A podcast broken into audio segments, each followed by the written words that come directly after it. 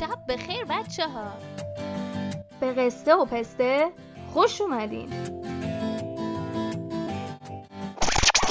قصه و پسته؟ قصه و پسته. قصه و پسته. قصه و قصه پسته. قصه و پسته. قصه و پسته. قصه و پسته. قصه و پسته.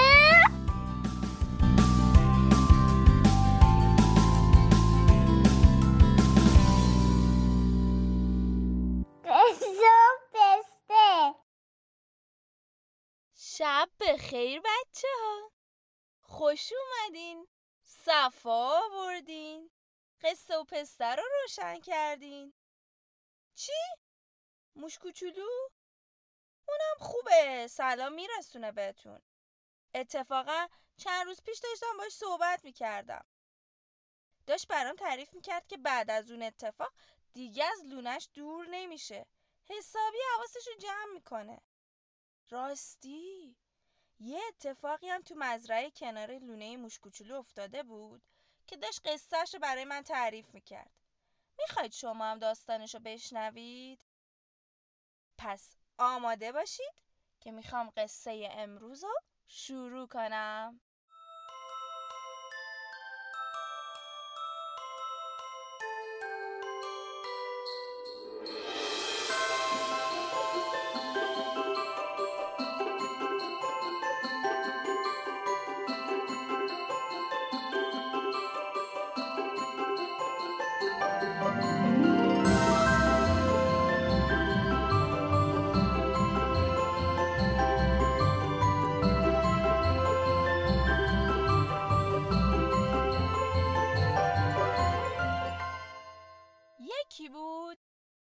یکی نبود. غیر از خدای مهربون هیچ کس نبود. توی یه ده سرسبز قشنگ یه کشاورزی زندگی می‌کرد. خیلی پرنده ها و حیوونا رو دوست داشت.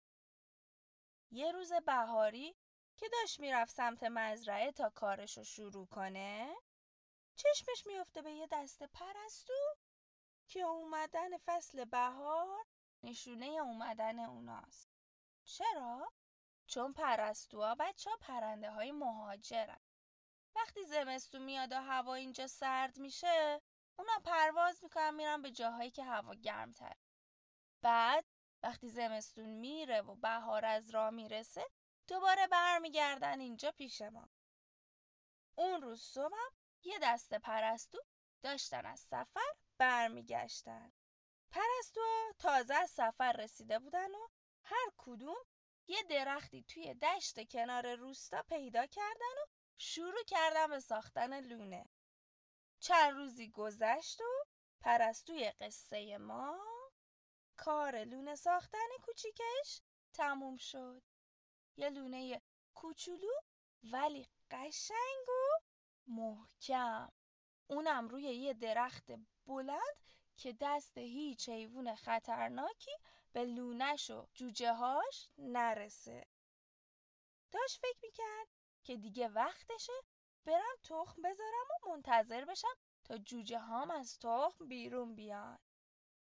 پرستو خانم پنج تا تخم کوچولوی قشنگ توی لونش گذاشت. هر روز روی این تخما میشست و همیشه مراقب بود تا اتفاقی برای تخمای کوچولوش نیفته. روز همینطوری میومد و میگذشت تا اینکه یه روز وقتی پرستو خانم قصه ما می‌خواست بره برای خودش غذا پیدا کنه مجبور شد یه مدتی از تخما دور بشه. تو همین فاصله سر و کله یه مار بزرگ گرسنه پیدا شد. پرستو وقتی برگشت دید که مار داره از درخت بالا میاد و به لونش حسابی نزدیک شده. پرستو خیلی ترسید. هر کاری تونست کرد. مار رو از لونش می‌خواست دور کنه. با نوک می‌زد توی سر مار.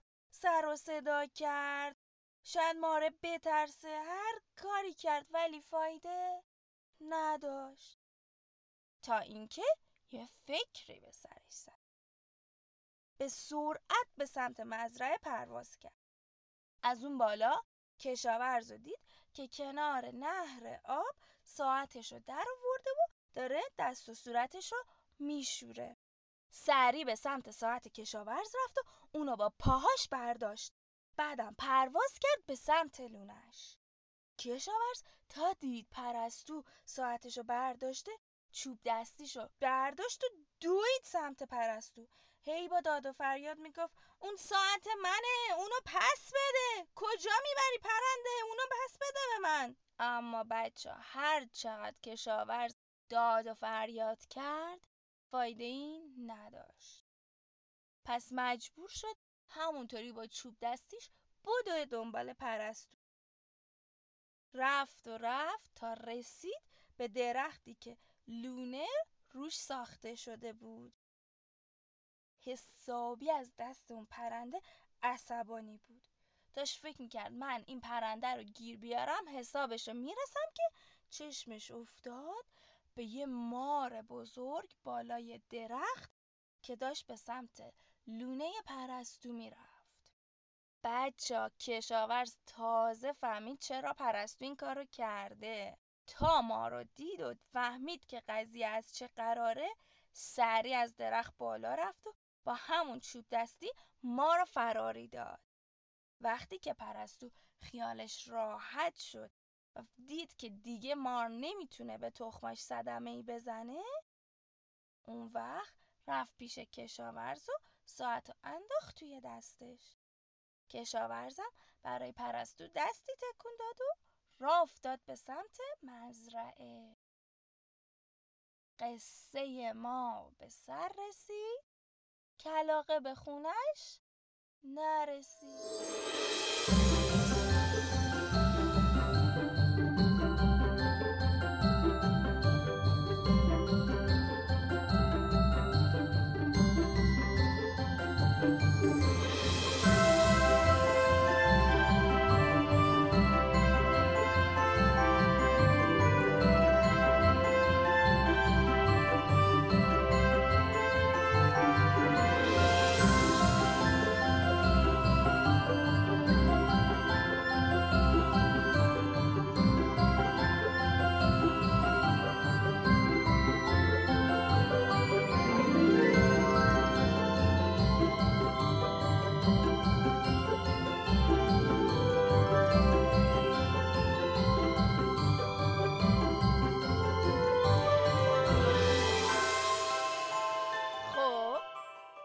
بچه قصه کشاورز و پرستو رو دوست داشتین؟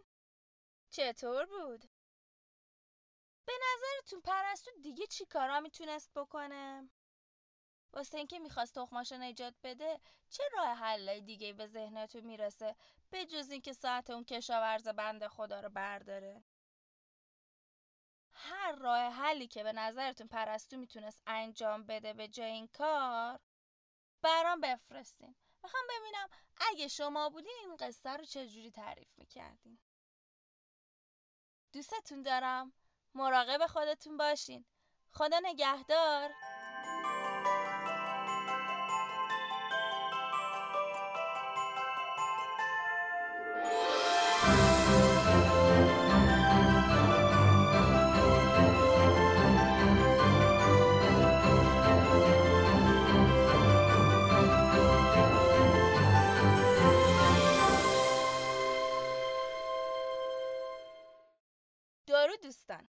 حالا احوالتون چطوره؟ امیدوارم قصه امشب رو با بچه ها گوش داده باشین این یه داستان قدیمیه نسخه های مختلفی هم ازش وجود داره من کمی به داستان شاخ و برگ دادم تا فضای داستان رو برای بچه ها قابل درک تر کنم این یه قصه دوگانه بود یعنی چی؟ یعنی یه قصه نبود که توی اون حیوونا یا وسایل شخصیت پیدا کنن و سراسر تخیل باشه. اما قصه هم نبود که فقط توی دنیای انسانا بگذره. همطور که قبلا گفتم موقع تعریف کردن قصه یا بعد از اون نباید برای بچه ها از قصه نتیجه گیری کرد. چون با این کار بچه و توانایی تفکرش را محدود می‌کنیم به اون نتیجه خاص. در حالی که از اتفاقات جزئی داستان و هر کار و برخورد شخصیت های داستان می‌تونه نتیجه و برداشتای مختلفی داشته باشه. اینجا توی این قسم ممکن است تعامل پرنده با انسان از روش کمک گرفتن پرنده یا حتی از بیاحتیاطی پرستو موقع ترک لونش نتایجی برای خودش بگیره که هر کدوم به خودی خود ارزشمنده. بذاریم بچه ها فکر کردن و تحلیل کردن رو یاد بگیرن. ما یک دنیا اطلاعات هم که به بچه ها بدیم وقتی نتونن این اطلاعات رو تحلیل کنن و اونطوری که می‌خوان ازشون استفاده کنن فایده ای نداره. کلام آخر این که قصه و پسته برای همه بچه های فارسی زبان دنیا رایگان هست و از شما دوستان درخواست می‌کنم با معرفی این پادکست به دیگران کمک کنین تا بچه های بیشتری از قصه های زبان فارسی بهره مند باشند. مراقب خوبی های خودتون باشید. روز و روزگار خوش.